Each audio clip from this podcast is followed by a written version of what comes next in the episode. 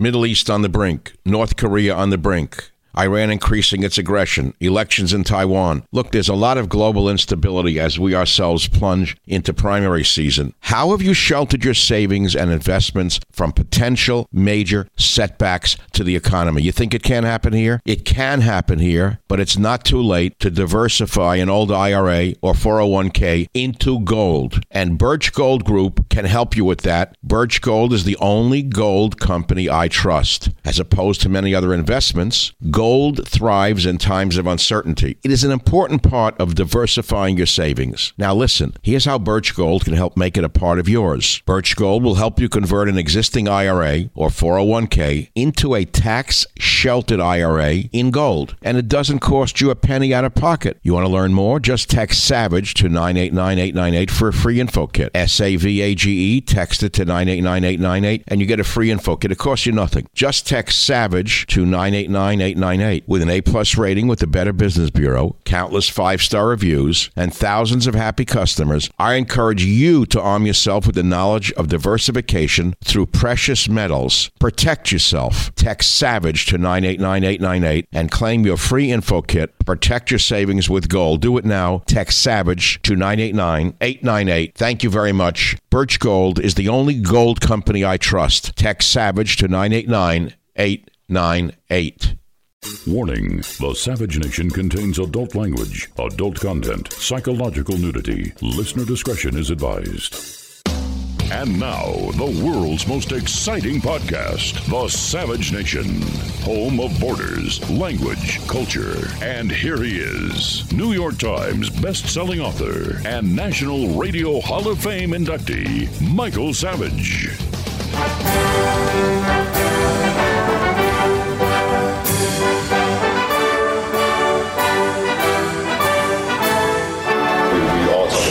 Freedom of speech, yes, we all do have freedom of speech, but at times there are ramifications for the negative that can happen when you're not thinking about others and you're only thinking about yourself. So I don't believe, I don't want to get into a word or sentence feud with Daryl Morey, but I believe he wasn't educated on the situation at hand, and he spoke, and so many people could have been harmed. Not only financially, but physically, emotionally, spiritually. So just be careful what we tweet and we say and what we do, even though, yes, we do have freedom of speech, but there can be a lot of negative that comes with that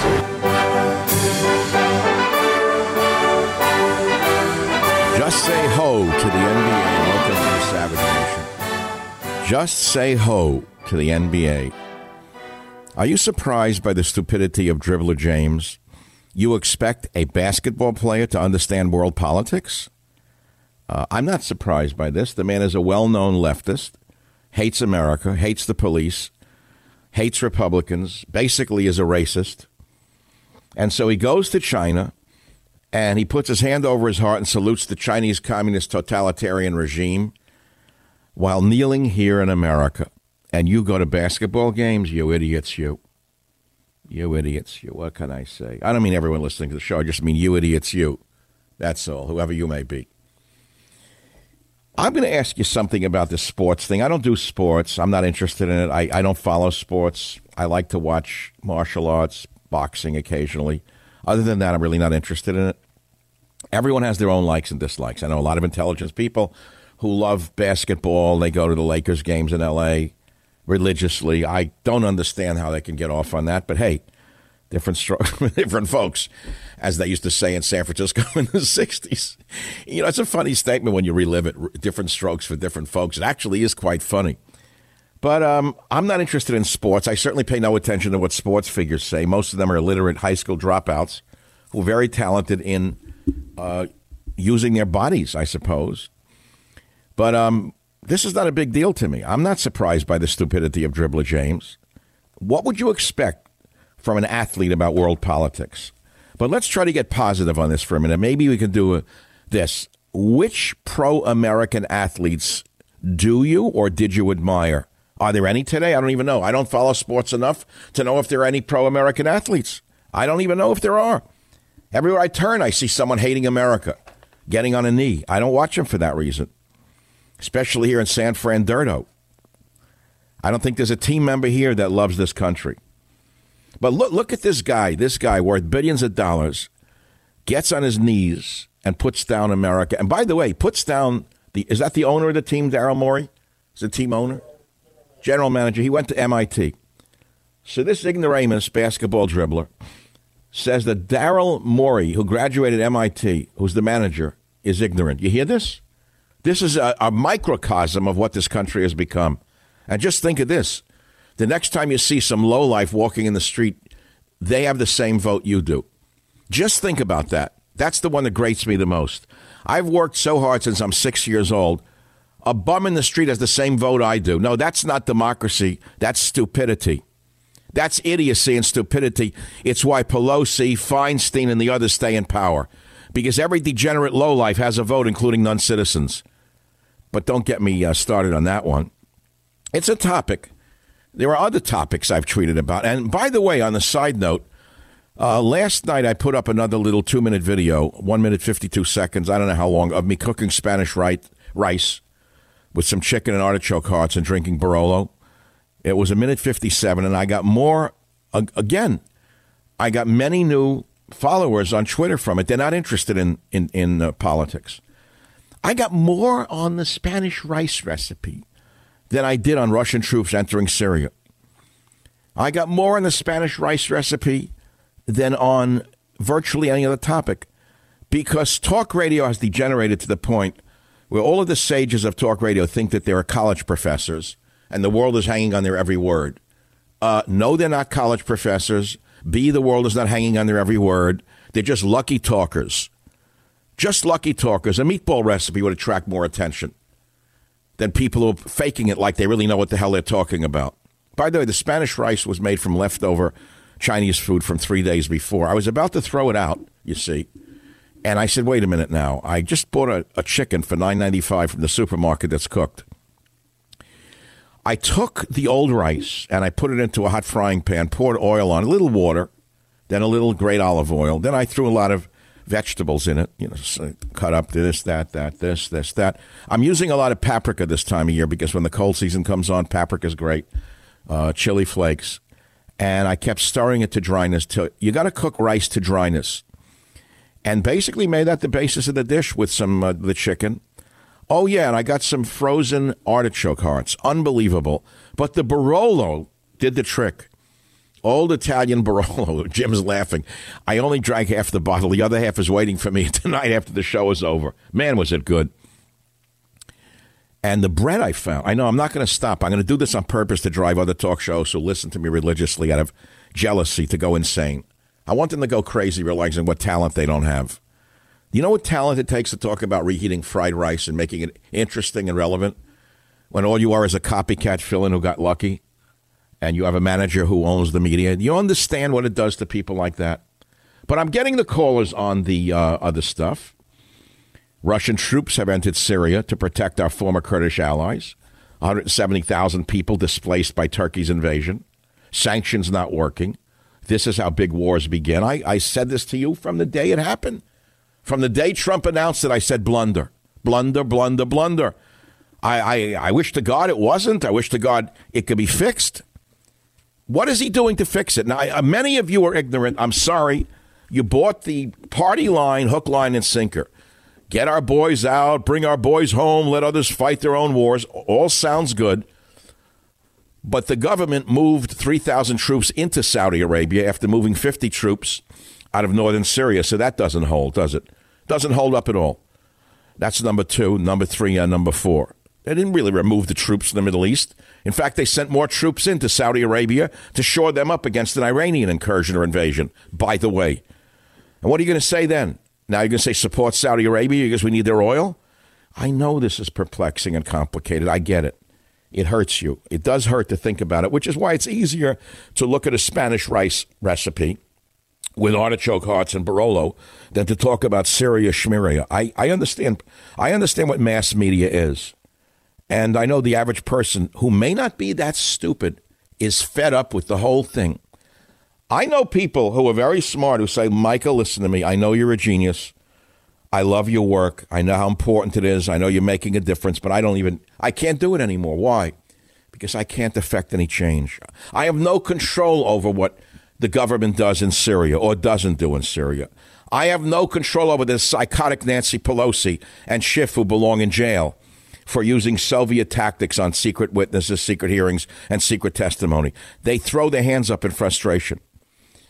Now you say, well, Trump made a mistake. Well, he did make a mistake. It's clear as a bell he made a mistake. And he's got to unmake the mistake as quick as possible. The Russians already came in and became allied with the Kurds, which is an unintended consequence, because our once enemy, Syria, is now on the side of the Kurds and of Russia. Again, do you understand where I'm coming from here? If you do, good. And if you don't, I'm sorry, I can't help you. How can he undo this? How can he undo this blunder? I don't even understand what he can do. Make believe I'm in the kitchen cabinet and I had gone out for the day and I wasn't there to say, wait a minute, no, don't pull. You can't pull those 80 troops out. Not now. You got to give them a warning. You got to set it up. But let's say I wasn't there for that day. And this abrupt decision I've been made a week ago Monday. Anyway, what could I say to him right now? Let's say I'm invited back to sit down with the president. Say, okay, smart guy, what do you got to say? Say, well, what do you know, Savage, by the way? Why do you think you know more than his advisors? The answer is because I do. What you don't understand is that what is an advisor to a president? It's a wise person. What does a wise person mean? It means someone who has the education, experience, intelligence, and knows the history of the subject well enough to make an opinion that has some validity to it. That's all an advisor is. And they range from the very great to the very shallow. OK, so why is it that I, a highly educated man who has studied politics virtually all of my life since I'm a teenager, why would I not be a good advisor? The answer is I am a good advisor. And I advise on the radio. I advise through my books, and I advise through social media when I'm not wanting to do a recipe, for example. So what would you advise the president to do, ladies and gentlemen of the Savage Nation? What would you advise the president to do to undo the blunder of abruptly withdrawing those 50 to 80, if that's the number, of troops from northern Syria, creating the vacuum into which Turkey, Russia, and the Syrian army have now gone into this vacuum? It's changed the dynamic of the Middle East. We have to do something quickly. What is it you would advise? Or would you rather talk about just say ho to the NBA? This is the Savage Nation. I'll be right back. Michael Savage, a host like no other. I want the satisfaction, not for myself, but for everybody else. I was raised off, Snoop and Pac and Jay and Biggie. And now I get an opportunity to be the inspiration around what all these kids are looking up to. And for me to just sit back and not say when a lot of my peers didn't say, it didn't feel right. At the end of the day, when I decided I was going to start speaking up and not giving a about the backlash or if it affects me, my whole mindset was it's not about me. Well, now, my friend, it is about you, dummy. Oh, it is about you. It is about you. So now you're kneeling to the communist tyranny to such an extent that even Al Sharpton has come out in favor of the Hong Kong protest to show you how stupid this guy is. What happens is, in any field, I don't care whether it's talk radio, basketball, or the movies, look at what De Niro became. When you become a god within your own world, people are afraid to say a word to you. So you talk and you talk and you talk, right? And no one will criticize you. Consequently, your power grows, your power madness grows, your ego inflates like a balloon, and you don't know where your limits are because no one dares say you're wrong. Do you understand that? Now, I got to bring this down home and tell you something. I don't know whether I should. I was told that the president of the United States does not like ass kissers. Can I say that on the air? In fact, he criticized one of his key such for throwing him softball questions and calls him a dunce behind his back. He only respects people who intelligently may disagree with him and can back up their argument. Do you understand what I'm saying to you? It just shows you what I'm trying to tell you something without telling it to you. Wendy in New York, line 4, go ahead. You're a true believer. Go ahead, please. Yeah. Well, I wouldn't call myself a true believer, but I would say that I wouldn't be so quick to judge, and I'd wait and see what happens. You know, wait.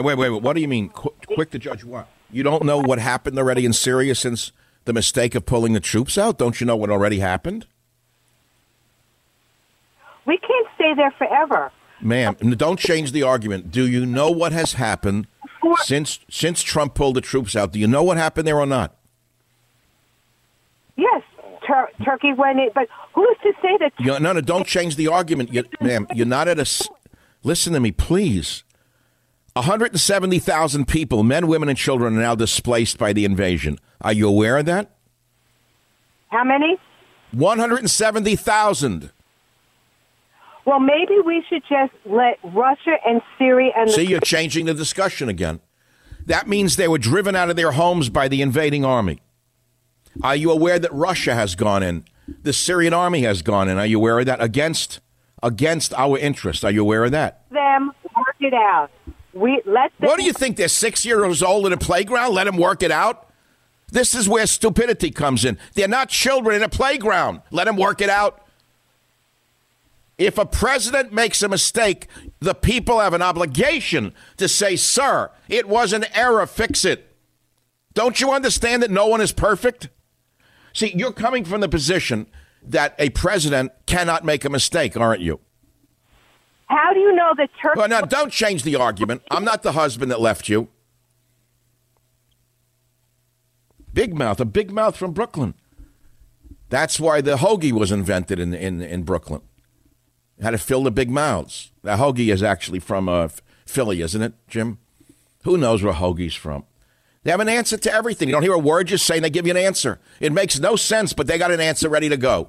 They think they're in the Diamond District arguing over a 12-carat piece of ring, a 12-carat ring here. This is a fugazi, my friend. This is not 24-carat gold. It's a fugazi. I'm trying to show you the fugazi, but you don't want to hear it. You're telling me it's 24-carat. I can't help you. If you can't tell a difference between a 24-carat decision and a fugazi, I'm sorry, you're listening to the wrong guy. Go listen to someone who tells you that everything is at 24 carats. Go ahead.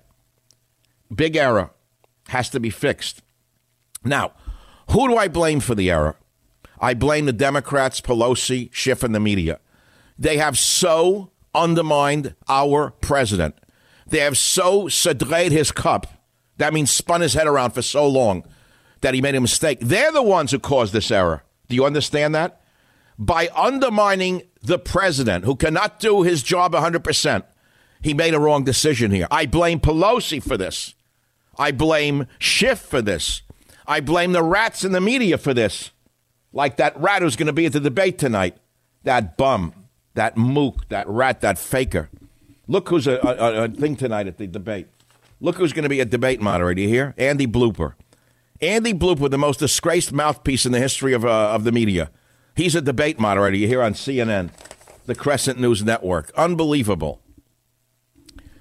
What do you want to talk about? 855-400-7282. Is this topic enough for you? There are many other topics I can, even how to make Spanish rice. In fact, if I gave you the recipe on why you shouldn't throw away rice from a Chinese restaurant, how you could use it the next day to make a Spanish rice, would be more popular than me talking about the Kurds, because I don't like curded dairy. Did their name, the Kurds, come from the fact that they ate curds and whey? The Savage Nation. It's Savage on Demand. They're the greatest warriors in the world. They're policing. They're not a police force. They're a different kind of a force. We want to bring our soldiers back home.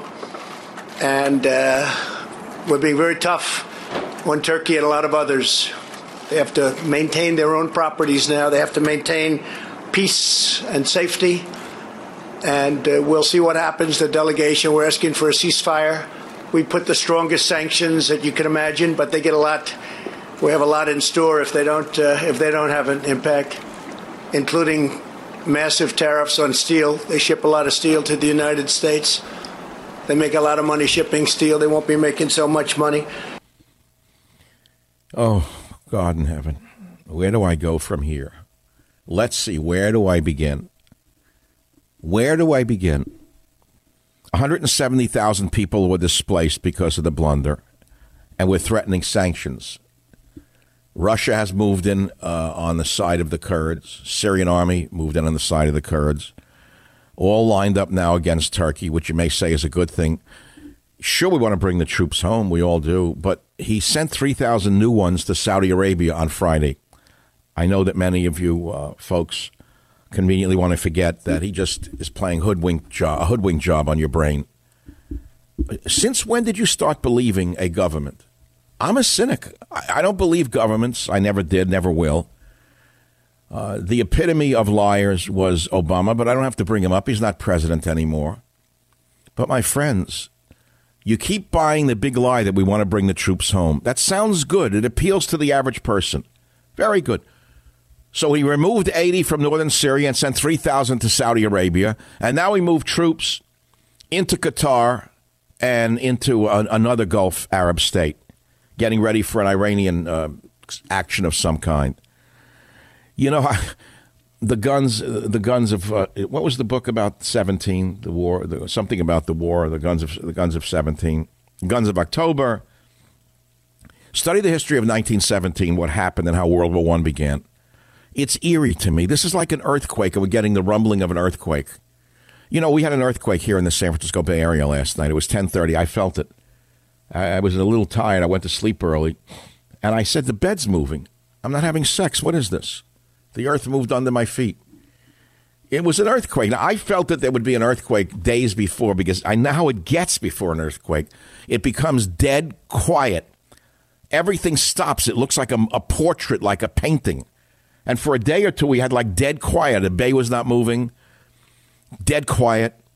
And I sensed something bad, like in the earthquake department, was going to happen. Okay, it was a minor quake, but it's right there underneath the surface. This is an earthquake in the Middle East right now. You have only felt the first rumblings. 170,000 people displaced by Turkey's invasion. That's not a small thing. That means the houses became unlivable. They were bombed, and they ran out of there. Where are they going to go? This is a bad mistake here. Now, how do you fix it is the question. I'm asking you how you fix it. Let's not argue over this anymore. It was a blunder. And I'm not so sure that sanctions are going to stop a dictator. When have sanctions ever stopped a bloodthirsty dictator before, historically? Did sanctions stop a dictator in the past? What have our sanctions done with North Korea? Has Fat Boy stopped lobbing missiles into the Sea of Japan? No. Tell me when sanctions have worked. They'll only work on a small nation, not a big nation. So we won't take the steel from Turkey. Who will? Someone else will. Someone else will step in and take the steel.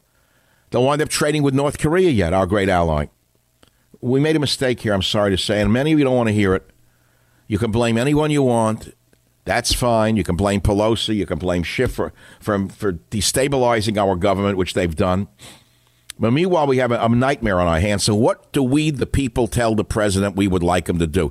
Now, the easy thing is to say, bring our boys home. We don't belong there. That's an easy one. But that's going to make things worse. If you withdraw our troops from Saudi Arabia and all of the Gulf Arab states where they are acting as protectors, you're only inviting a further mistake, a greater incursion by the Erdogans of the area, by the way.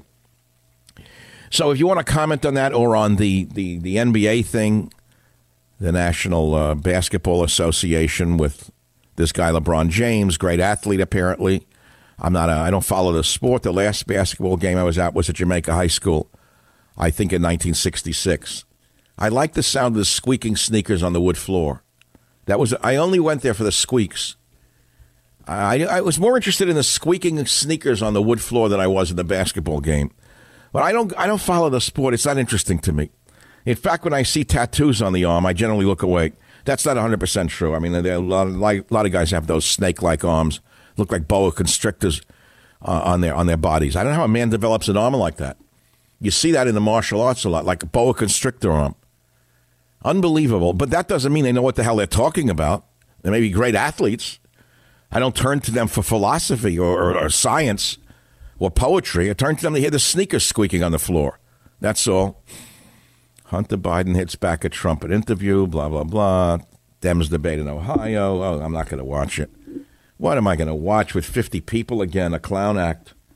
What are you going to hear tonight that you haven't heard before at the Dem debate? Let me ask you, what are you going to hear? Trump's got to go, impeach him because of Ukraine, blah, blah, blah. When I become president, I'm going to take every dime away from all the white people in America who make over $1,000 a year. Any white man who has over $1,000 in the bank, I'm going to take his money, says Elizabeth Warren. Yay! As long as it's not LeBron, as long as it's not an athlete.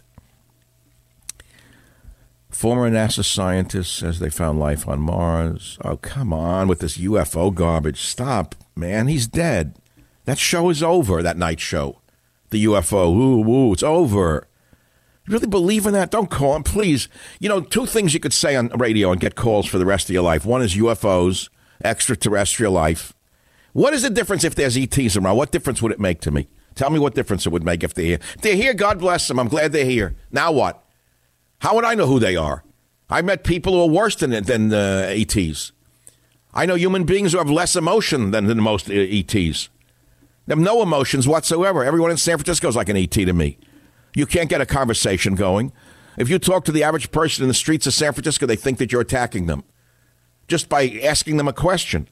That's the culture clash that I've been living with all my life. It's why I created the Savage Nation. First baby born, media, Roy Cohen. I don't know. I'm looking at the headlines. I'm getting a migraine looking at it. Syria unravels. Erdogan holding U.S. nukes hostage. Russian forces sweep into U.S. base abandoned in Syria. It's on the Drudge Report. He's got the best headlines. Everyone knows that. And there it is. But you don't want to hear any of this. You cannot make a mistake. The worst thing I saw today were the monkeys strapped into metal harnesses and undercover footage. I got so infuriated I wanted to kill somebody. Monkeys strapped into metal harnesses and undercover footage, Lab from Hell screams. If you take a look at what the Nazi scientists are doing right now in Germany, you'll want to kill somebody. I don't mean randomly kill somebody. You'd like to go kill the scientists there for what they're doing to these animals. Have you seen these monkeys with their necks and their hands? I put it on michaelsavage.com. I got so upset. Dogs in blood. Now, I worked in Larry. I'm going to go into this for a minute. I'm against man's inhumanity to man. I'm against man's inhumanity to animals. So let's start with that. Inhumanity is the issue. You look at these pictures of what they're doing to animals in a lab in Germany. It's an issue that should affect every human being who has a shred of feeling. I worked in a lab, and I got to tell you this story right now. It'll be only 60, 70 seconds top. I went to graduate school. I had no money. I had just been married, I don't know, a couple of months or something. I had no money. I had a little fellowship of $350 a month. I worked in a pharmacology lab, and I was given an assignment to kill animals or lose my fellowship. And this was after approximately a week in the lab. I had a demonic scientist. He's dead now. He died of cancer soon after that. And he said, you have to kill the animals, or I'm going to, you're out of the lab, you won't get your fellowship. I said, look, doctor, see, I cannot, I'll do anything you want, but I'm not killing those animals. I'm not pithing the brain of a rat even. There was a midget who worked in the lab at the time, really a woman midget. She was the best at killing the rats. She would stroke them, soothe them, talk to them, and then kill them by sticking something in the back of their head, and they die instantly. It's called pithing. I didn't like it. I didn't like the pleasure she got in it. But the guy who ran the lab was the worst. So he said, well, you got to kill the animals. And there were other kind of furry things in there, too. I didn't want to kill them. So he said, you're out. Goodbye. I said, I have no other money. He said, I don't care. It's not my problem. Goodbye. Well, that's an interesting thing. When it happened, I wandered the halls of the hospital in which I was working. And that's how I found a scientist in the basement who was working with bottles of herbs that were coming from around the world, and he was extracting chemicals from them to find new medicines. That's how I got into the field of ethnobotany and did all of my research in Fiji, Tonga, Samoa, etc. It's through that accident. But I had followed my conscience. The point is I don't like killing animals, and I was willing to give up a fellowship for it. So when I look at what people are still doing to animals in laboratories, it's enough to make your blood boil. It's horrible. Take a look at that and see what it does to you. In fact, don't, if you're a sensitive person. If you're bipolar, don't look at it. If you have a personality disorder, don't look at it. That eliminates 98% of talk radio listeners. We eliminate the bipolar and those with a floating personality. 1 minute they're happy, 1 minute they're sad. Within the same hour, they're happy and sad. By the way, that's different than bipolar. Bipolar is much different than the multiple personalities of that type that we're talking about. It's an interesting subject, you know, human beings. But it's also cultural, this whole thing about what is a disorder. It's cultural. I grew up with everyone screaming at each other. They didn't talk. They yelled. What are you talking about? That's not right. That was a normal family conversation. But today, if you do that, they consider it's bipolar or multiple personality. You have to take a medication. It's a cultural thing. You look at Sicilians, Jews from New York from that time, they yelled at each other. Eastern Europeans yell at each other. Not today. Everyone gets along with each other. They have to suppress it and get cancer of the stomach. They have to repress their emotions and make believe they're actually being reasonable with the other person when they really want to scream. It's better to scream. I'll be right back to hear your screams, your belly screams on the Savage Nation.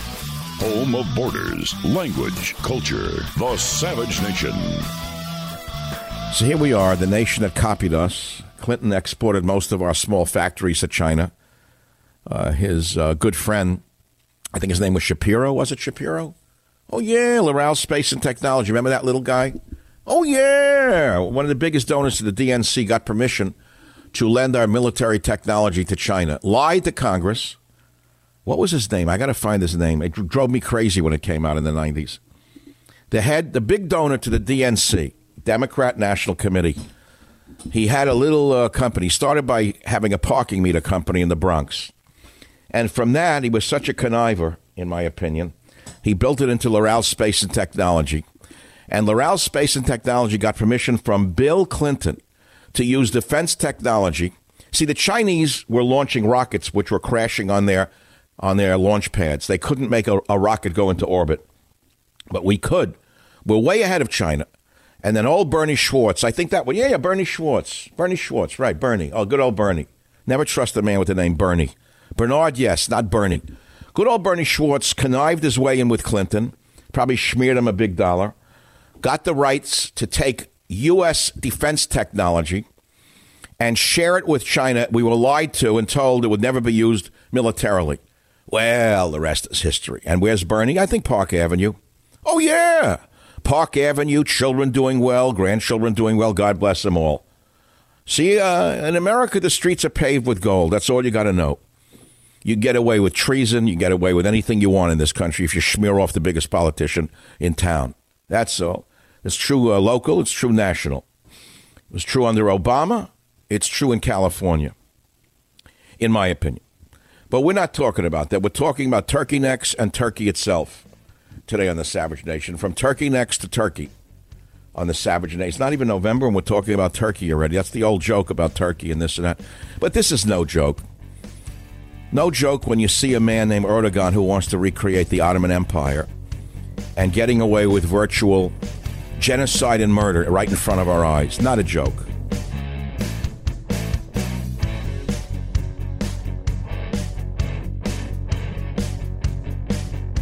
The Westwood One Podcast Network. Fans of the spoken word, welcome. This is a podcast. Greetings, pod recipients. You are entering the Savage Nation. Read the book, see the movie. Warning, the Savage Nation contains adult language, adult content, psychological nudity. Listener discretion is advised. And now, the world's most exciting podcast, The Savage Nation. Home of borders, language, culture. And here he is, New York Times best-selling author and National Radio Hall of Fame inductee, Michael Savage. What can you say about a basketball player who takes the side of a communist dictatorship and then puts down the man who manages his team, Daryl Morey, who graduated MIT, and calls him ignorant? What more do you need to know? The country's filled with this kind of mentality. You know, it's that simple. So what are you going to do? Argue about it? We could argue about Syria for the rest of our lives. It was a blunder. Everyone knows that who studied it.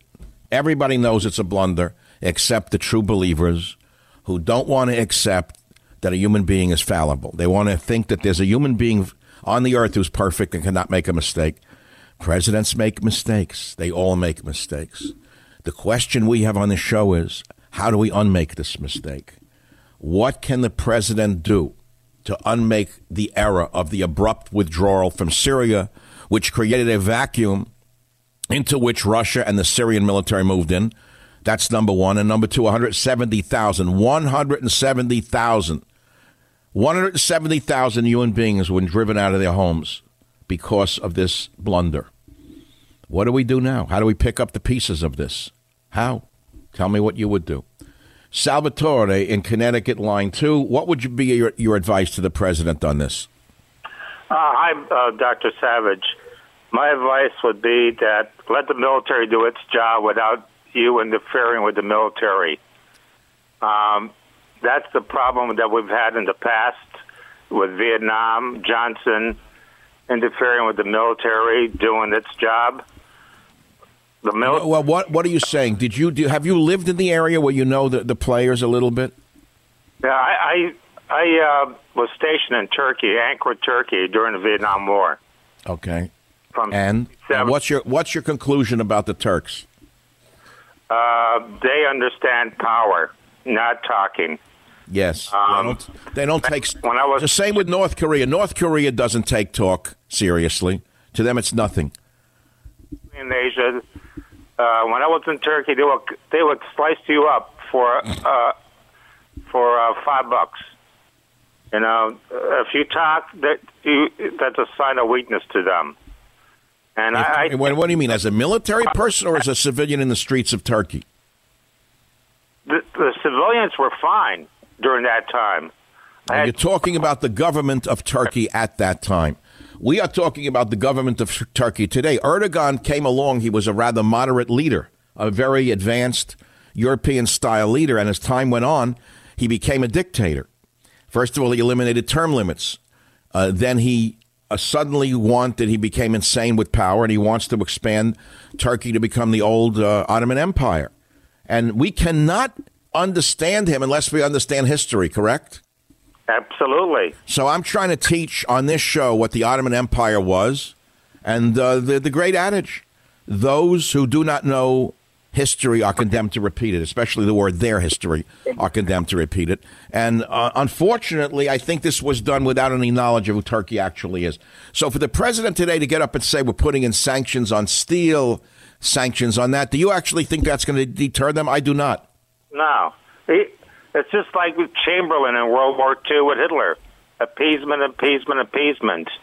And it doesn't work because that's the sign. Let me ask you this so people don't mistake you or me. Did you vote for Donald Trump? Yes, I voted for Donald Trump. Oh, I need to know that because I don't want them accusing you of being a Hillary supporter or a warmonger. This is what they're doing now. Yeah. If anyone sees reality as it is, they're attacked now in the media. They're called every name under the sun because they want to think that we have no capacity for making mistakes. I thank you for the call on the program today. But I would like to know what you would do. Sanctions aren't going to work. So what's going to work? An atomic bomb? No. So what will work? We're not calling for an all-out war against Turkey, but what is going to happen? I think the Russians will constrain Turkey, by the way, at the end of the day.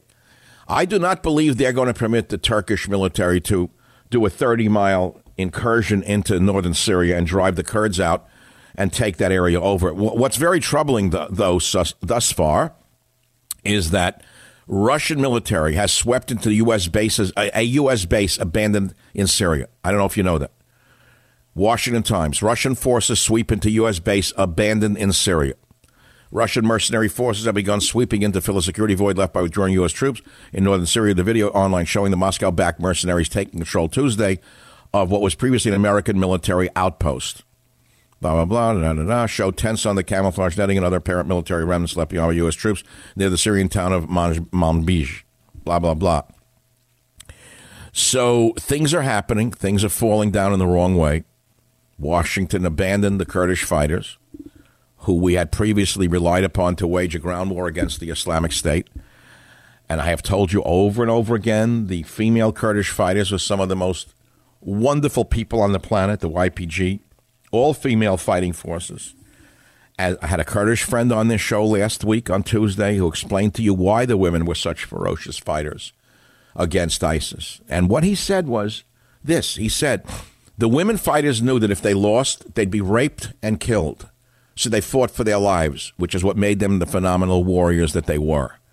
Moreover, the ISIS members felt it would be a shame to be taken captive by women warriors, women fighters. So they were both fighting for their lives.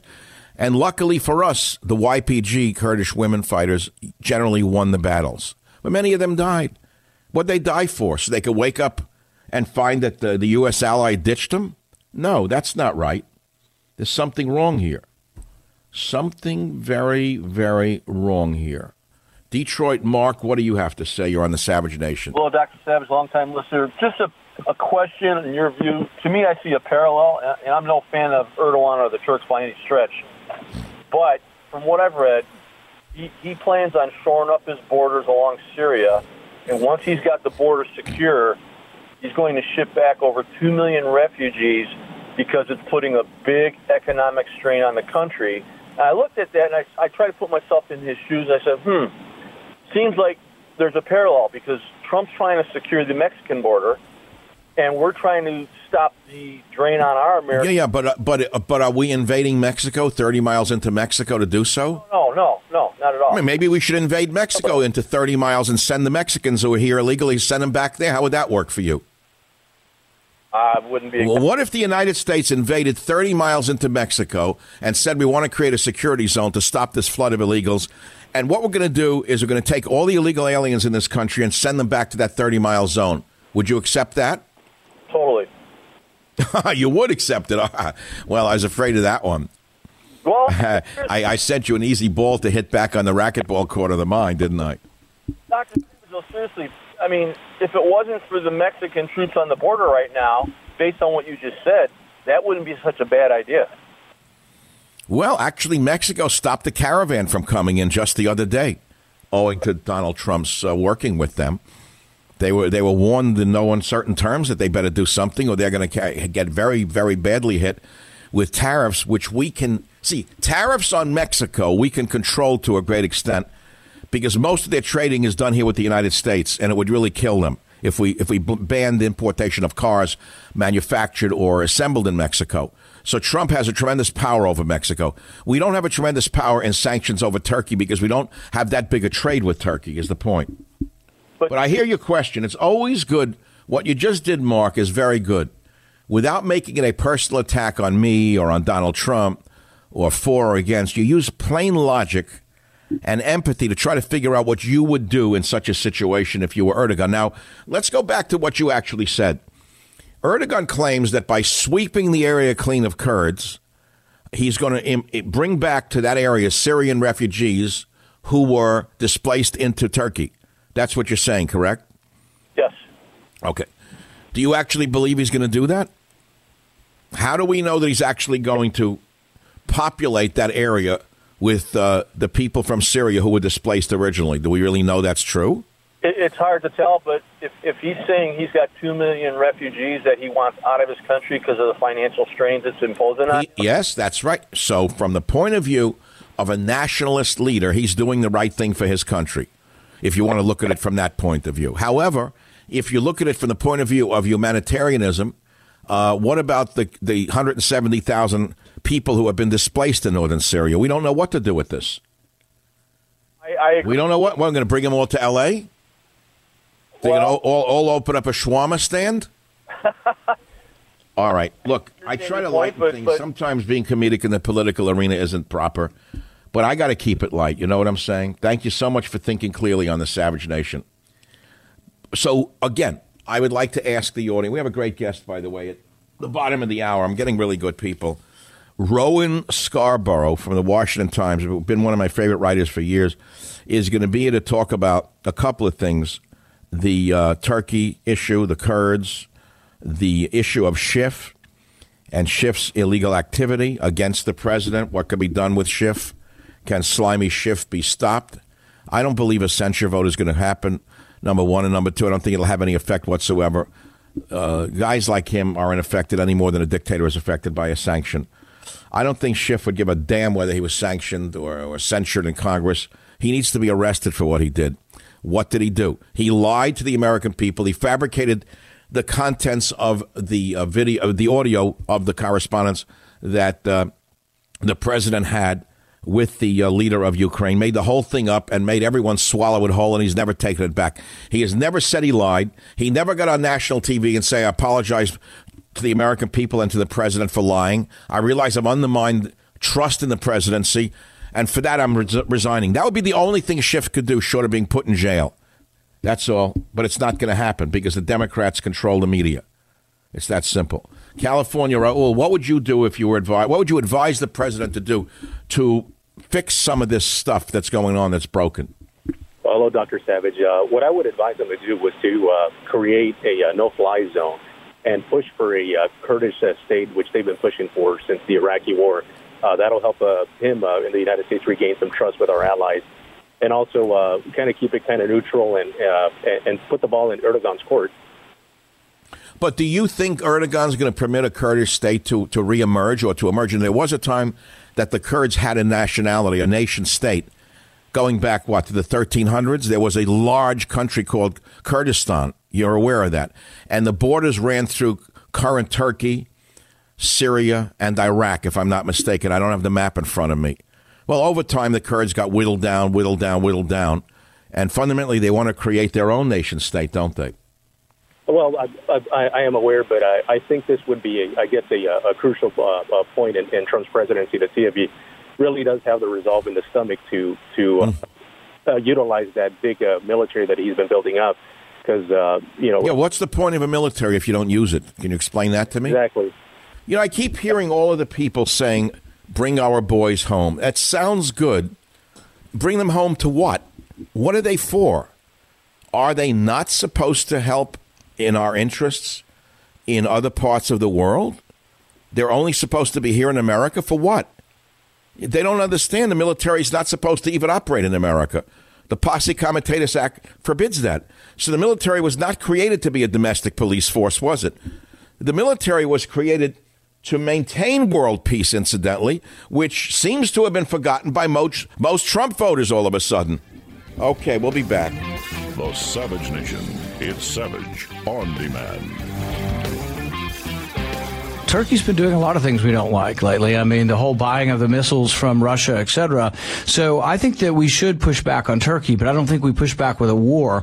I think that our weapons are sold everywhere around the world, including to Turkey, and I think they should be made contingent on behavior. And you don't get our high-tech weapons, our high-tech fighter planes, unless you behave like an ally, and lately Turkey has not been behaving. That's Rand Paul making sense. At least he has the guts and the brains to speak out on this critically important issue in ways that I wish other Republicans could speak or would speak. But he doesn't. But as I say to you, it is not disloyalty to criticize a president who you admire and support when you think he is wrong and has made a blunder. The greater loyalty is to the truth and to world stability. Whether you agree with that or not is up to you. It's not up to me. Last night, I did another cooking video, and again, I increased my... I'm not doing them to increase. I'm doing it because I enjoy it at night. I know many of you are lonely. I know many of you want to see what I'm doing at night. And I do cook once in a while. I've given up on restaurants for a while because, well, whatever, forget the reason. It's so easy for me to stay home and drink a good half a bottle of wine. And so I made Spanish rice, chicken, artichoke hearts, and I had a Barolo. And many, many thousands of people like to watch it. And it's short. It's a minute, 2 minutes long. And they're commenting more on the Spanish rice or on the night before when I did my meat sauce, my Sunday night gravy. Many of you call it sauce. But I was educated in the East Coast by Italians. You call it. They call it gravy. I know. I never liked the word gravy, but it's called gravy to a certain breed of Italian people. And I empathize with it. Why it is a gravy, not a sauce.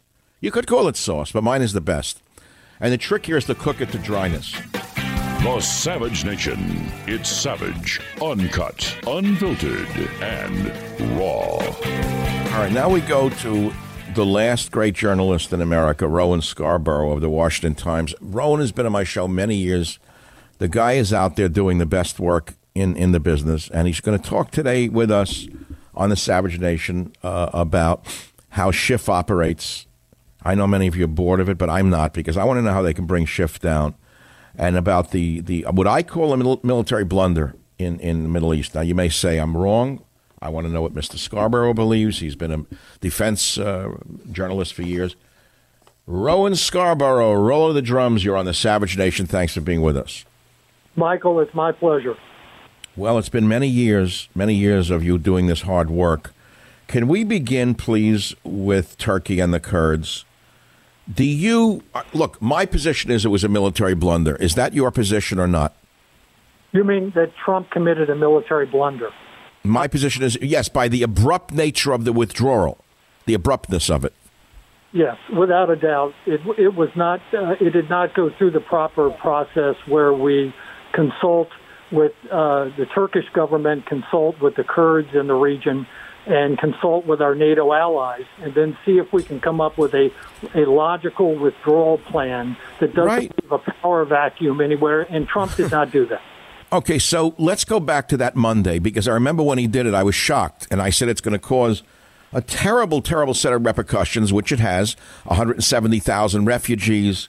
Now Russia has moved into the vacuum. Syrian military moved into the vacuum. It's a shock. Why do you think Trump did this? Do you think Erdogan threatened them with the nuclear weapons that are on the air bases there? I have not seen that that is what happened. But this is something he has wanted to do since he took office. You know, he said that we're going to smash the caliphate in Syria and then we're going to get out. And the only thing that stopped him the first time was Jim Mattis, the defense secretary, who resigned to protest, and Trump backed off. But it's always been in the back of his mind that this is something I'm going to get done before the election season began. For some reason, it's like Obama. Obama believed that pulling all troops out of Iraq in 2011 was his ticket to re-election. And Trump views northern Syria that way for some reason. And so he decided to act very abruptly. He got the tentative okay from his defense secretary to do it. So the word betrayal now is going to tag Trump, because the Syrian democratic forces were our best allies in fighting Islamic extremism. No other ally got in there in the trenches and fought them and sacrificed hundreds of lives like the Syrian Kurds did. And now the word betrayal is going to be attached to President Trump for a while anyway. Rowan Scarborough is an American journalist, but he's more than a journalist. He graduated summa cum laude from the School of Journalism at the University of Maryland. He served in the United States Navy as a hospital corpsman. And I believe, not so much because we agree on this, but he's a rationalist.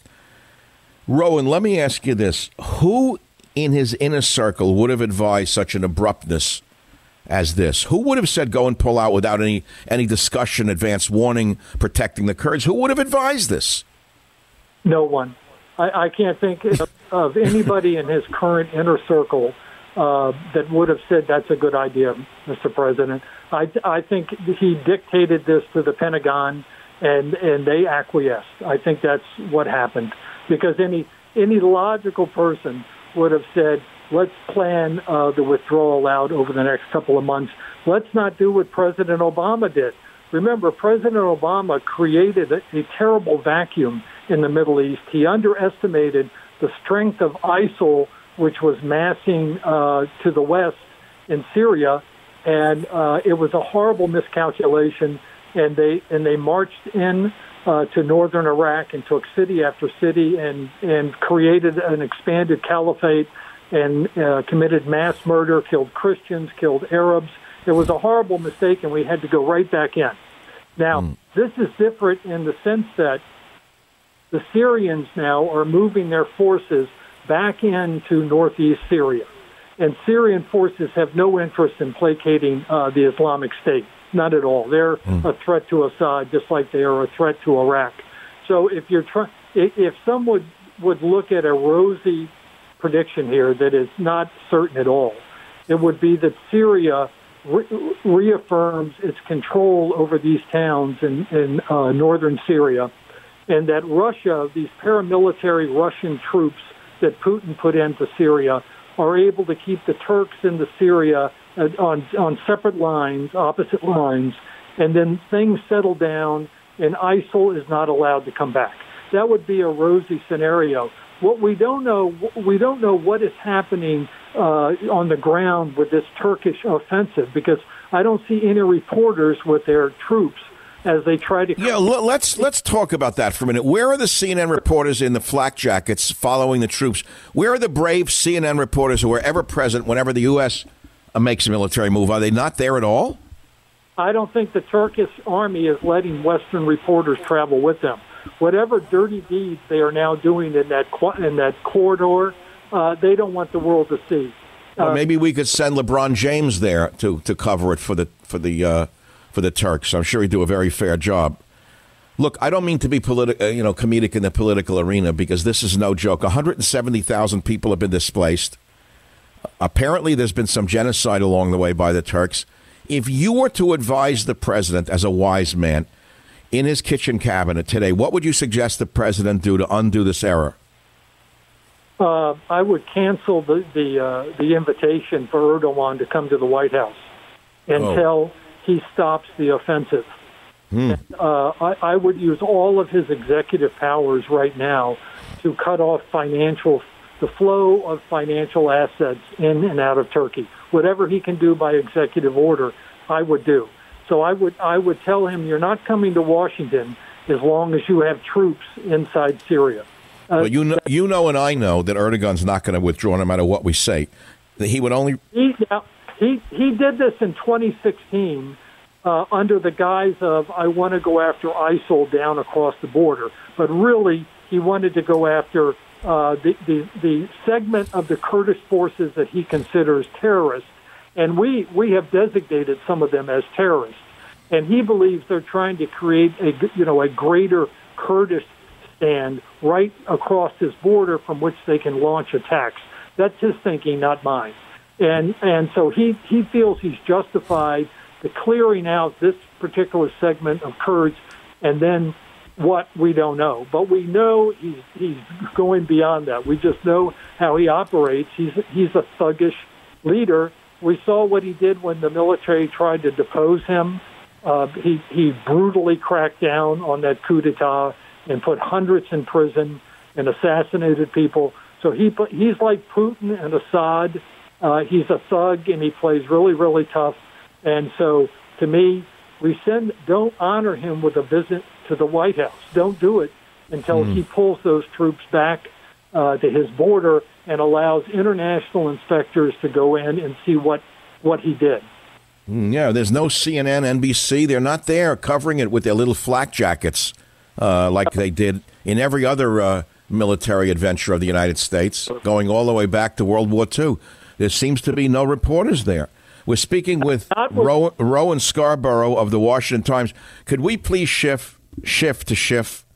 Schiff is one slimy customer, isn't he? And your article is how Adam Schiff operates, keeps digging until he finds dirt on Trump. Why is he immune from prosecution himself, Mr. Scarborough? He is the perfect political entity for the liberal media in Washington, because he's trying to destroy Trump, and the staff around him leaks anti-Trump information. And you put those two together, and he's golden. And so he's essentially has a free ride to do just about anything he wants. And what he is acting out now with this impeachment inquiry is what he wanted to do when the House Intelligence Committee did their Trump-Russia investigation, but he wasn't in power to do it.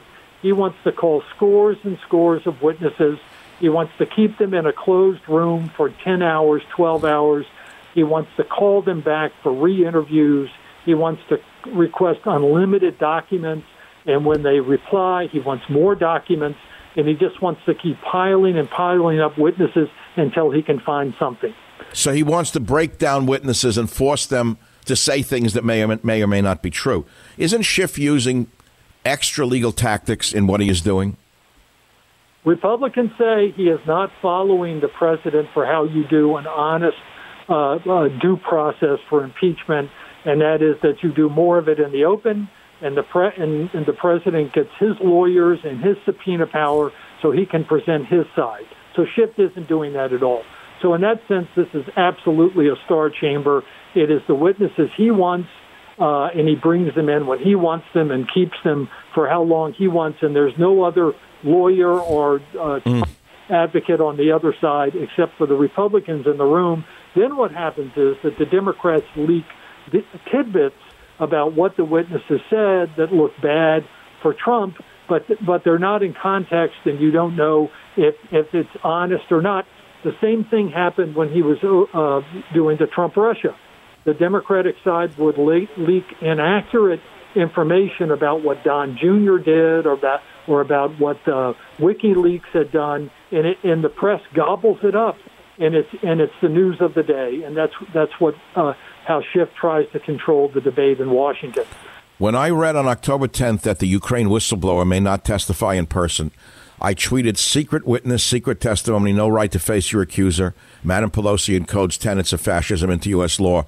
It's very worrisome for all of us, Mr. Scarborough, to permit this kind of activity to go on, because it weakens our ability to defend ourselves in the court of law. And yet we're being told this is perfectly normal by the Democrats. Isn't that odd? It's not normal. It may be normal if you're doing an intelligence investigation into the election, okay? But when you're doing an impeachment and you're trying to essentially convict somebody of a crime, and it's the president, this is not normal. You have to have a much fairer due process. And this is, some are saying this is what, when you have a bureaucratic resistance that is assembled against Trump all over government, this is what happens to our institutions. It turns out to be harassment, not an actual ethical process in defining the truth. To me, Adam Schiff is not doing an ethical process to find the truth.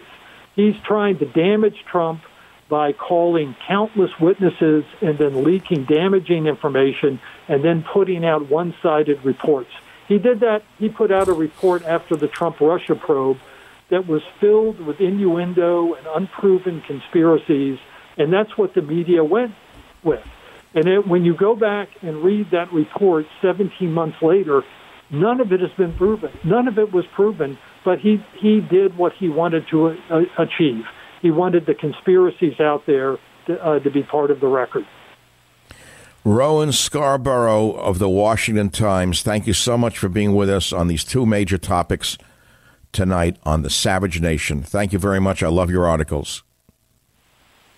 Well, we're going to take a quick break and come back to your comments on both of these subjects right here on The Savage Nation. That is Syria and the fake investigation, the crucifixion, as it were, of the President of the United States. Back in a minute. Home of borders, language, culture, The Savage Nation. Well, as we come into the closing minute or two of The Savage Nation today, we've covered very big territory. Just say ho with regard to the NBA, the Turkey deal over there with Kurdistan.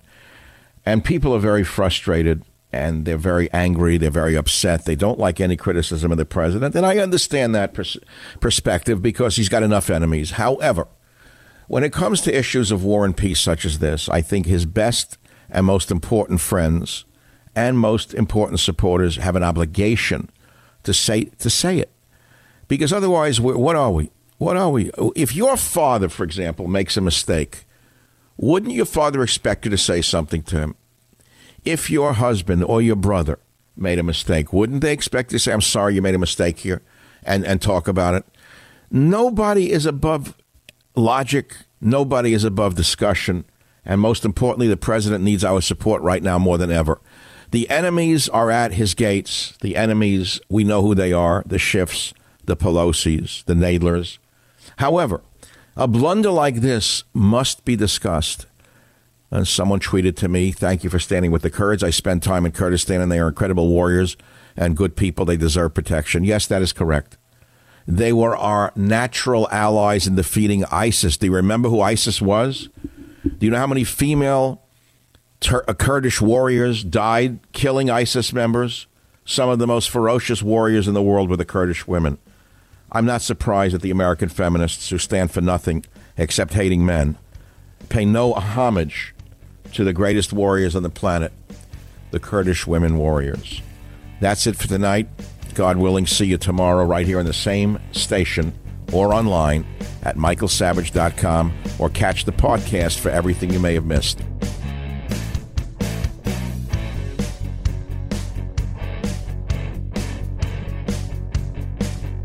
The Westwood One Podcast Network.